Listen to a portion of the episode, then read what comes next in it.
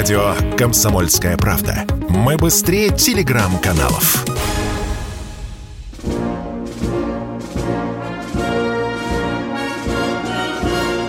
Военное ревю.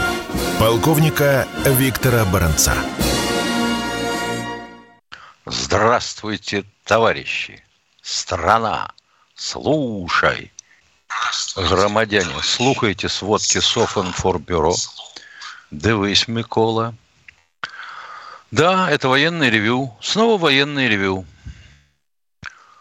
Виктор Николаевич, сами понимаете, на прощании похоронах главного редактора «Комсомольской правды» Владимира Николаевича Сунгоркина. Поэтому с вами буду сегодня весь час я, Михаил Тимошенко. Так уж что уж поделать, терпите. Итак, повестка дня была какая у нас сегодня? А не учинить ли нам типа того, что военный переворот в Киеве? Но начать хотелось бы, как всегда, с вести с полей. Ну что вести с полей? Сеют озимые.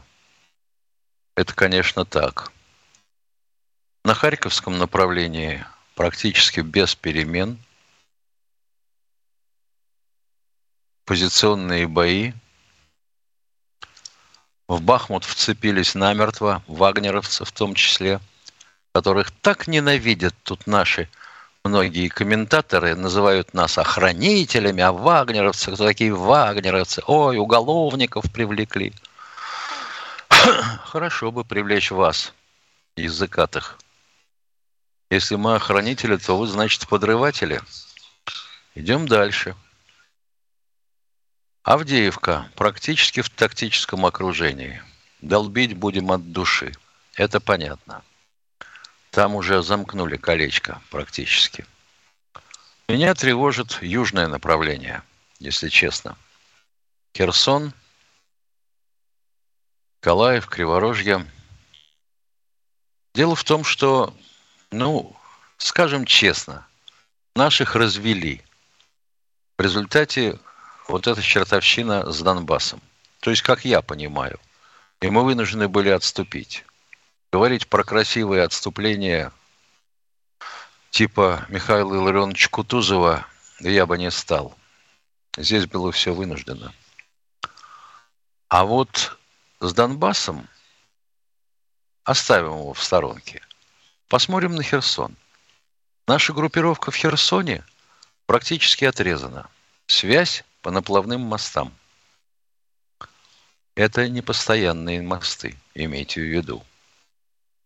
Конечно, восстановить можно, вывести один разбитый понтон, ввести другой, но это же время, всегда время.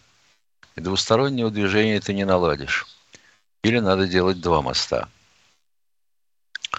А под Гуляй-Полем и под Давыдовым бродом все продолжается. Сосредоточение войск противника – артиллерийские дуэли заменяются уже и попытками сунуться всерьез на колесах и гусеницах. Слава богу, не получается. С ингульцем решили. Речка вздулась после того, как шарахнули по дамбе. Снесла все переправы. Ну, отдохните, ребята, помойтесь пока. Теперь насчет военного переворота. Как я понимаю, вот по моему такому ущербному мнению. Мы рассчитывали на то, что в самом начале нашей операции, когда вышли к Киеву, мы рассчитывали на то, что здравые люди сместят Зелю, сместят прочих всяких красавцев и возьмут власть в свои руки. Черта с два. То ли не решились, то ли были не готовы, то ли не собирались. Обманули, короче. Как нам и надо. Потом мы призывали военных, когда по хряпе стали получать ВСУшные войска. Ребята, берите власть в свои руки. Что вы в самом деле? Хотите, чтобы мы положили полмиллиона человек? Нет, не решились. А сейчас?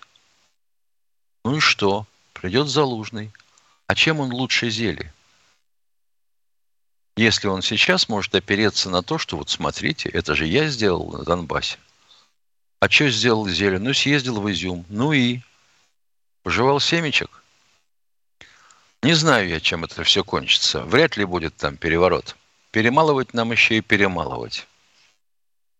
Так что держитесь, воины света. Мы за вас держим кулаки.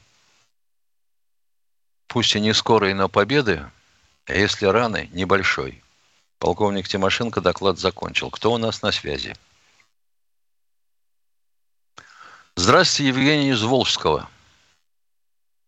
Здравия желаю, товарищ полковник. Вам соболезнования в лице комсомолки. Ну, у меня два вопроса. Первый вопрос.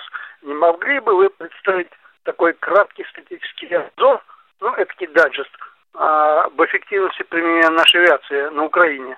Ну, по маркам, как говорится. Кто что сбил, то, что лучше всего, ну, как говорится, снял с украинского неба или уничтожил на земле. А еще министр обороны, э, значит, говорил, в августе это было на форуме, что, оказывается, ИСУ-57 применялся и весьма хорошо. Э, не было ли с ним там охотника нашего? Ну, новый беспилотник. Это первый вопрос. Я понимаю. Давайте так, пойдем по первому вопросу. Ну, по маркам и моделям. Не знаю, что вам ответил бы Коношенков, я понимаю это так. Основная рабочая лошадка – это Су-25 штурмовик. Машина редкой живучести, я должен вам сказать. С точки зрения эксплуатации и пилотажа, это практически Ил-2. Сколько раз бывало такое, что после попадания в один из двигателей сушка приносила пилота назад на аэродром, возвращалась домой. Работают от души, работают по вызову. Это, вообще говоря, штука редкая в европейских странах. У американцев иногда бывает, потому что у него этих авиаций до чертовой бабушки и прямая связь с пехотой. У нас, извините, ты не сможешь пилотом поговорить напрямую, если только у тебя какая-нибудь радиостанция китайская не болтается в кармане, а у него тоже под коленом где-нибудь не пришито. Бывают такие радиостанции. А жаль. Наведение бы улучшилось. Ну, что дальше? Су-34. Су-24 сначала. Да, это истребитель бомбардировщик. Это он хоть и называется бомбардировщиком, но по сути это ИБА. Машина в пилотаже сложная, жестокая, жесткая. Особенно на режимах полета на сверхмалой высоте. Но очень урожайная, я бы сказал. Потому что едва ли не 40% целей, которые выбиты на Украине – выбиты сушками 24-ми. Су-34, да, естественно, летает, да, естественно, выполняет задачи. Самая последняя модель у нас серийная, именно истребитель-бомбардировщик, вот я бы так сказал, хотя его иногда называют бомбером. Но летают они с, дали, с достаточно далеких аэродромов, из-под Воронежа. Я не помню, чтобы они базировались где-нибудь ближе. Да, приходили Ту-22, дальняя авиация, бомбили Азовсталь трехтонными бомбами. Попадали в лучшем виде. Да, наносят удары ракетами из-под крыла, будем говорить. Типа воздух-поверхность. Периодически э, нас оповещают о том, что вот э, ракетами воздушного базирования поражена какая-нибудь там ТЭС – или плотина, или еще что-то. Вот когда вы слышите, что ракетами воздушного базирования можете с уверенностью ставить плюсик против Ту-22М3. Тут даже, если, конечно, не опечатка, прозвучало недавно, что Ту-95 приходил и на кого-то там что-то ронял. Но если это сделал, то молодец – Машина-то огроменная, она вообще не для этих задач. Ну, сделали и сделали. Молодцы. Могу только поклониться низко. Вертолеты. Вот это да. Это э, рабочая лошадка такая, пехотная. Потому что это армейская авиация. Там по 5-6 вылетов в сутки. Вы представляете себе нагрузку на пилотов? Я смотрел на пилотов-истребителей, когда они, допустим, после двух часов полета – и выполнения боевой задачи вываливаются из кабины, отползают буквально от взлетно-посадочной полосы в траву руки раскидывают крестом и еле дышат. Вся спина мокрая. А вертолетчикам еще страшнее. Вот, пожалуй, и все. Второй вопрос, пожалуйста. Не, я, я ж первый вопрос. Вы сказали, что на земле. А что с воздуха сняли наши самолеты или вертолеты? Там вот Су-30, Су-35. Вот они же сколько позбивали же там 200 ну да, летали. самолетов? Ну, ну, во-первых, этих моделей немного до сих пор, пока еще в вооруженных силах, особенно 35-х. Но задачи выполняли, да. А почему бы не испытать в боевых условиях? Ну, а Су-57 эти, что там про них вот... Э... Вот про них я ничего сказать не могу. Почему? Скажу сразу. Да? Потому что это не настоящий Су-57. У него двигатель-то еще не изделие 30, понятно? Пускай первая модель, так сказать. Опытная, а их сколько всего сказать, серийно выпущено? Ё-моё. Их там Подумайте. Мало. Сколько мало? Четыре штуки? Ох, мало. У нас перерыв. Вы слушаете радио «Комсомольская правда». Радио, которое не оставит вас равнодушным. Я надеюсь, что стратегия развития уже переписана. Ну, просто жизнь не оставляет никакого другого выхода.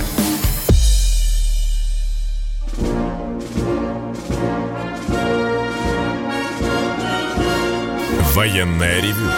Полковника Виктора Баранца. Так, вторая часть военного ревю. Извините, пожалуйста, сейчас продолжим ответ на ваш вопрос. Виктор Роздухов, вы меня хотите развлечь, задавая вопрос в чате. Но когда Зеля был в Изюме, почему не работали по нему? А скажите, пожалуйста, Зеля с какой целью был в Изюме? Покрасоваться перед мирным населением? Ну и шарахнули бы по Зеле. А сколько бы убили мирных? Их, правда, и без нас нацики убьют – но все-таки жалко. Вы же думаете, что пишете. Взрослые люди все-таки общаемся. Продолжайте ваш вопрос. Второй. Хорошо, второй вопрос. У нас вот по, по телевизору, как показывают, что министерство представляет, ну, солдат, офицеров, кто там отличились. А вот, э, допустим, офицеров, солдат других подразделений, допустим, Росгвардии и тому подобное, почему-то нету. Почему это как нету? Есть. И другие есть. Просто надо каждый день Но пялиться в экран. Министерство, Министерство обороны, говорят, Министерство обороны, все. А вот чисто... Ну, потому что Министерство обороны участвует в большей доле и больших людей. У Росгвардии немного ну, иные задачи. Ну, я понимаю, да. Если понимаете, то в чем вопрос? Не, ну я почему не объявляю, что именно Росгвардии или какого-то другого подразделения. Господи ты, боже мой. Надо, я понял так, что теперь будет э, в рекламе, ой, в режиме вот каком телевидении работает. Сначала выскакивает плашка. Награжденные или совершившие подвиг от Министерства обороны. Потом от Росгвардии. По заявкам такого-то. Так, что ли? Вы же понимаете, что у Росгвардии совсем иные задачи. Они не должны там ну, подвиги ясно. совершать. Это уж так складывается. Ну, понятно, все ясно. Спасибо за ответы. И вам тоже, да. Благодарю за вопрос. Кто следующий? Здравствуйте, Полина из Челябинской области. Здравствуйте. У меня вопрос как раз к вам.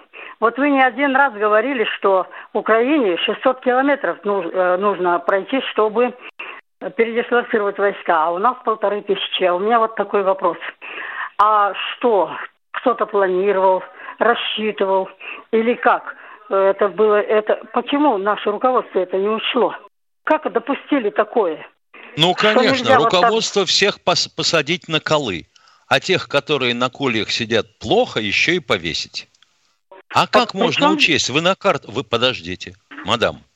Полина, вы же мне задали да, вопрос, я пытаюсь вам разъяснить. Да, да, да, пожалуйста, пожалуйста. Вы, вы же видите, каким языком вдается э, в территорию, так назовем, Россия, Украина, правильно? Да. Такой тапочкой, да. А мы а бьем почему? у них железно...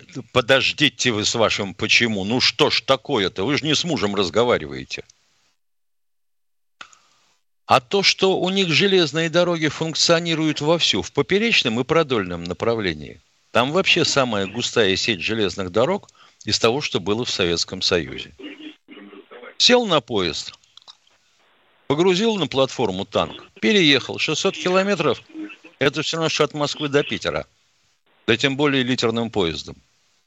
А, мам, а нам как? А нам, а допустим, из того же Купянска. Господи, терпения нет ни куска. А нам, значит, надо было, допустим, чтобы попасть в Купянск, сначала попасть куда-то в район Мариуполя, погрузиться на поезда, потом на Ростов, потом обогнуть э, всю выступающую Украину и, допустим, со стороны Белгородчины въехать в Купянск, да? Что могли здесь изменить наши военачальники? Что вам не нравится? Срубить сразу кусок нравится, Украины? Мне нравится то, что э, с самого начала все идет, как говорится, вверх дном. Это во-первых. А и во-вторых, как это господин президент заявил, мы еще не начинали. Выходит, нам не надо было и начинать, или мы вообще никогда не начнем. Итак, по-вашему, значит, лучше не...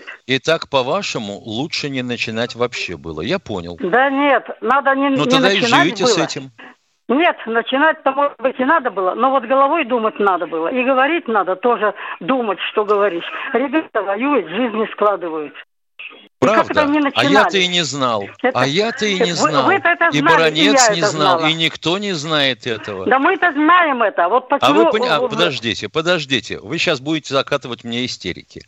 Я вам объяснял, да и не один раз. Вы, наверное, слушаете не первый раз военное ревю.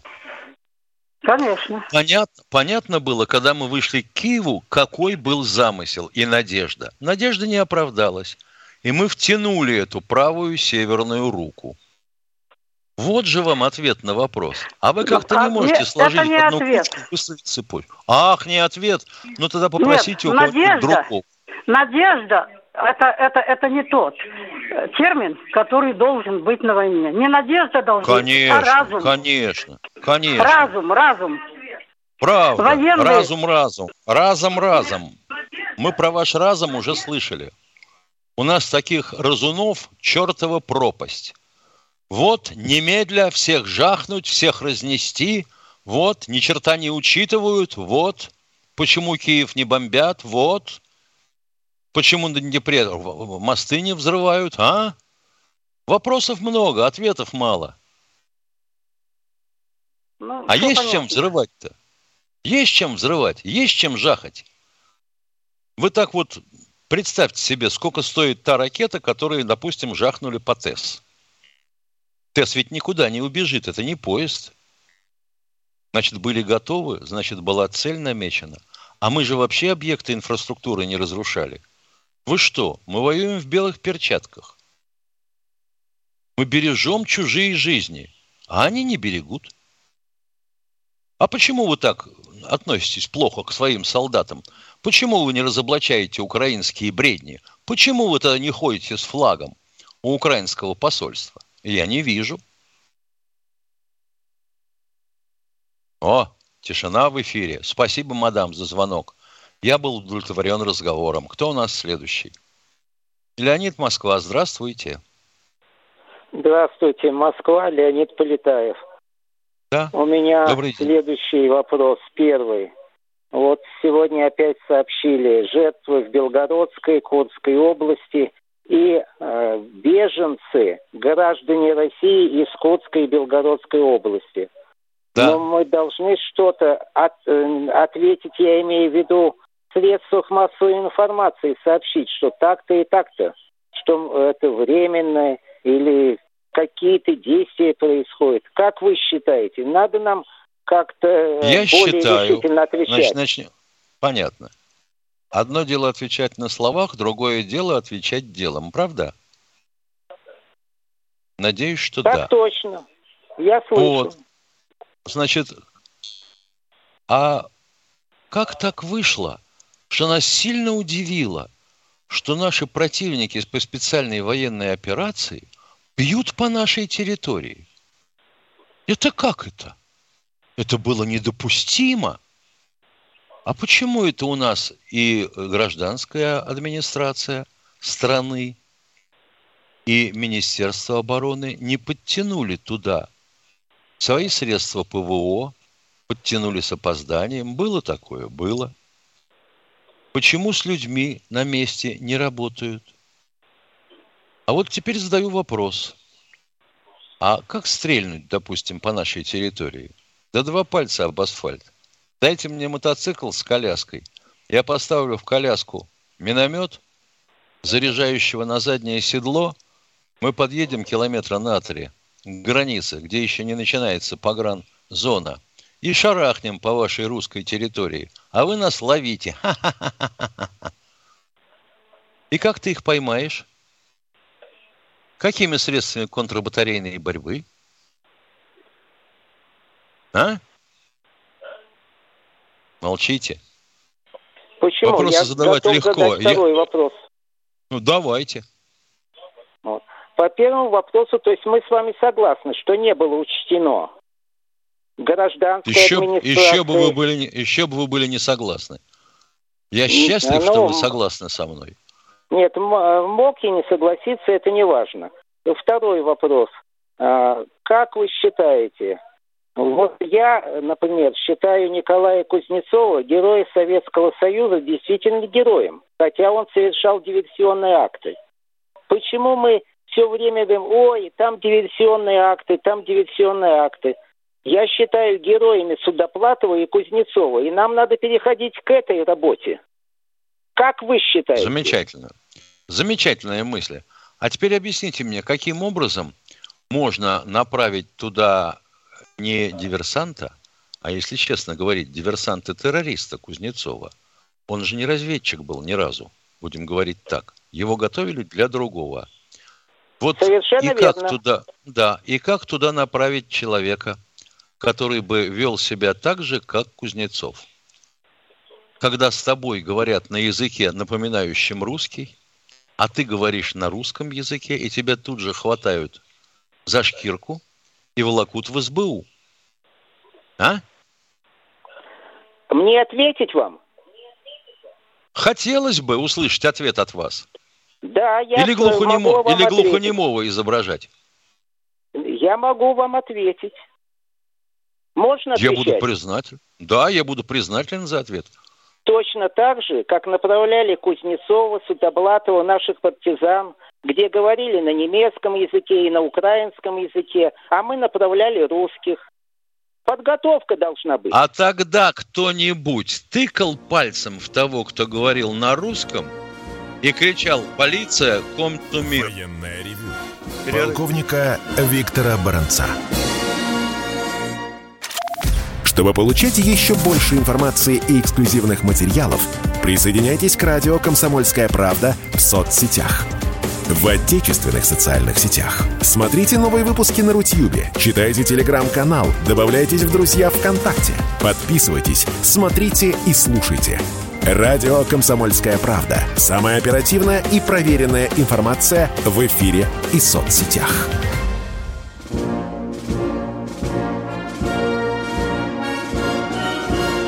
Военное ревю.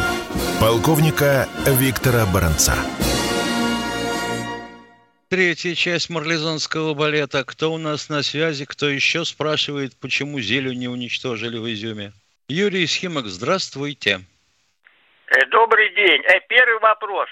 Царские офицеры вежливо и корректно попросили Николая уйти, и он ушел. А что мешало советским генералам также поговорить с Горбачевым? Очень интересный вопрос. А царские э, офицеры вежливо и корректно говорили э, с Николаем II, самодержцем всероссийским, в какой день, где именно, не помните, может, подскажете? Э, В семнадцатом году командующий фронтами. Дня не припомню. А место припомните? Ну, он был в Ставке, кажется, в Могилеве.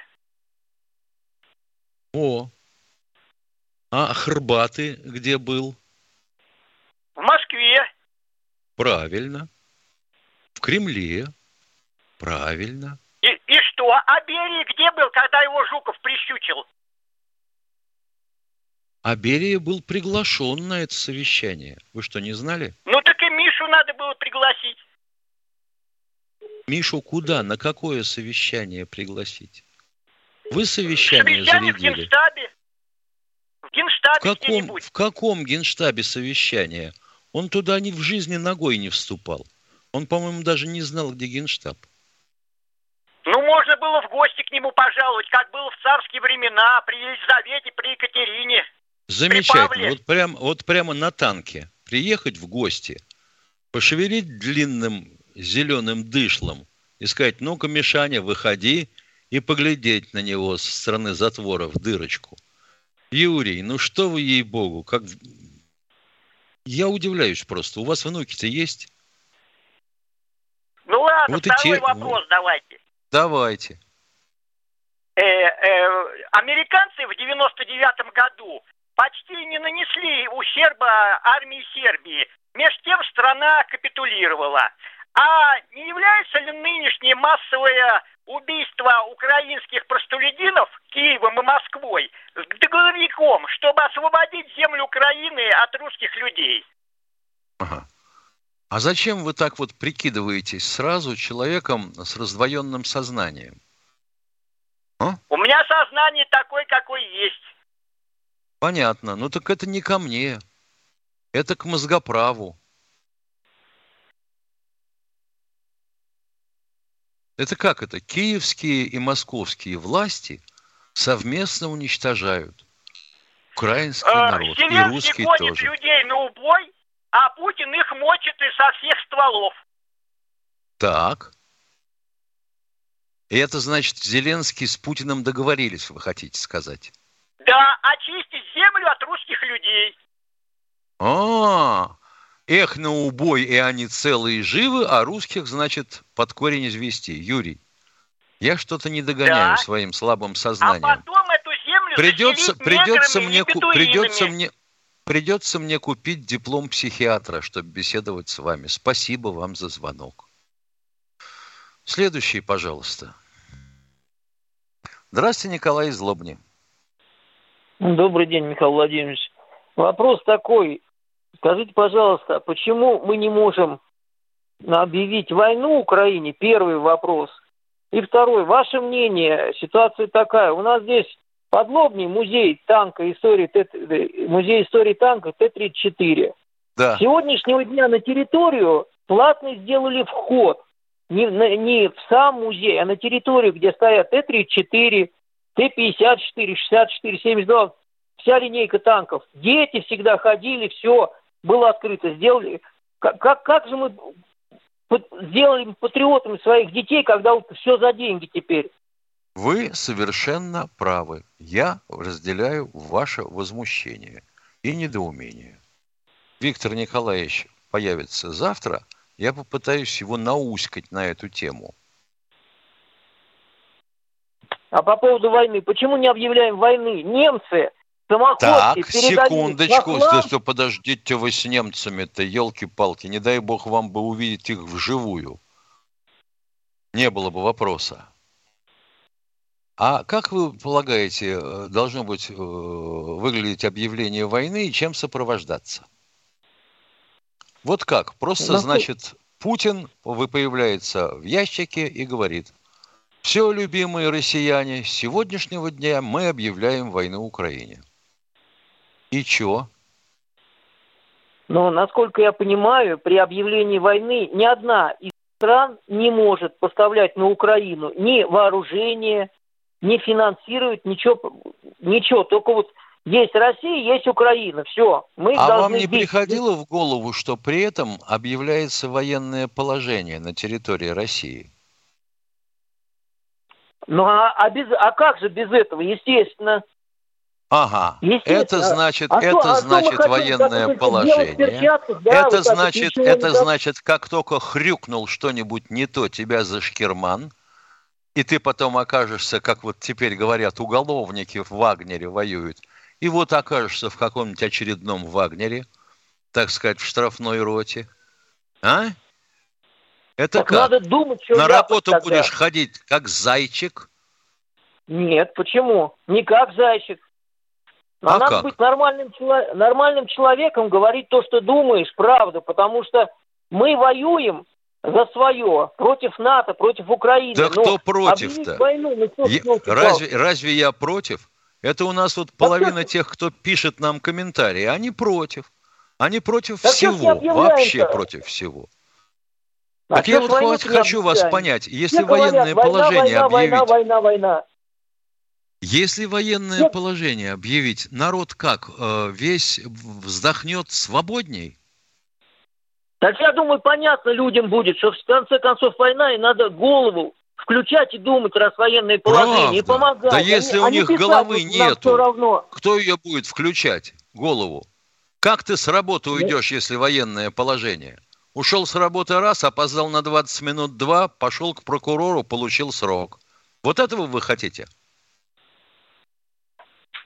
Чтобы поменьше было людей, которые пишут, что им все равно. Просто их, наверное, петух жареный Вот. не клевал в одно место. Вот. И они не но понимают, петух, что такое но родина. петух, зара... но петух такая зараза, что обязательно вызывает для начала не то место, куда надо клюнуть, а пробует на другом, что помягче.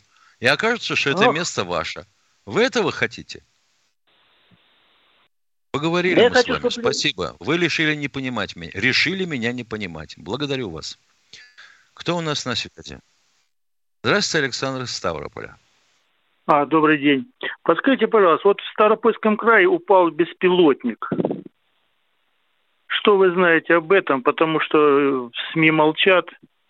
По внешнему виду написали знаток один, что это Ту-141 или Ту-143. Откуда он появился? Ой, да он не первый раз такой падает. По-моему, второй или третий раз у нас падение Ну, один упал в. Европе, там, Да, да, да. Ев- да. в Европе упал. Это... А Эти украинцы появился он... запустили. Ну, в Европе А упал, появился- то украинцы Да запустили. ё-моё, я только рот открываю, а говорите вы, почему так получается? Не могу Молчу, понять. все. Спасибо. Все, молчу. Дело в, том, что в, дело в том, что в Советском Союзе, да, беспилотники выпускались. Вот они всякие Ту-440 какой-то там. Это было. 141, лавочка. 143. Да, были. Они маршрутные были. Они летать вот как куда хочу, и если я здесь джойстиком шевелю, он полетел. Такого не было. Ему в память закладывался маршрут, он пролетал его, фотографировал все, что мог, разворачивался и возвращался к себе назад. Садился на парашюте. Это старые Ну, советские понятно. запасы. Кто-то где-то чего-то нашел, подшаманил, запустил, посмотрели, как может летать. Может его приспособить для чего-нибудь такого. Вместо Ну, упал из фотокамеры. жертвы, из жертвы реально. Люди Ну, пострадали, в том числе и по- А кто виноват? Беспилотник или люди? Че они зевалку Люди, конечно, нечего е- смотреть на это. Правильно. Так а что тогда звонить? Так, э, может, украинцы запустили или наши? Да нет, это, это мог быть и наш, и украинский. Но вот варежку зачем раздевать? Да просто у нас объекты рядом химические. Как-то страшновато немножко. А я и спрашиваю, зачем же варежку-то раздевать? На то, что в небе мерещится. Да не Оно мерещится. тебе- А где эффективность да. ПВО тогда? А где эффективность? Сколько километров от того места, где упал беспилотник, до границы? Ну, тысячу километров он может лететь. Всего-навсего. Я спрашиваю, Да. сколько от границы, сколько от границы с Украиной до того места, где упал беспилотник? Ну, меньше тысячи. О, всего-навсего меньше тысячи. И вы полагаете, что ПВО должно быть рассажено квадратно-гнездовым методом? У нас А объектовое ради- ПВО. радиолокационное поле, которое должно. И что, поле шибет беспилотник? Причем Сбивает-то должно не поле. его. Он же не... Ну, этот, засекло. маленькая. Ну, ой, ё-моё, ну, засекло. А летит-то он мимо. Реакции никакой. Оно летит мимо меня. Не мой объект, прикрываемый мной. Я за него не отвечаю. Хрен с ним, пусть летит. Ну, это получается, люди как разинули в- допустили. да? Нет, просто так устроена система ПВО. Объектовая, повторяю третий раз. Уходим на перерыв. Если осень, то вместе с нами. Вы слушаете радио «Комсомольская правда».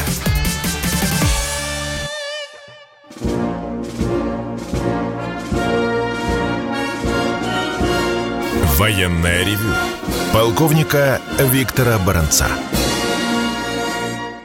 Часть военного ревю. Вот Татьяна Александровна пишет нам в чате. Уважаемые полковники, наши сыны гибнут, а вы все не начинаете.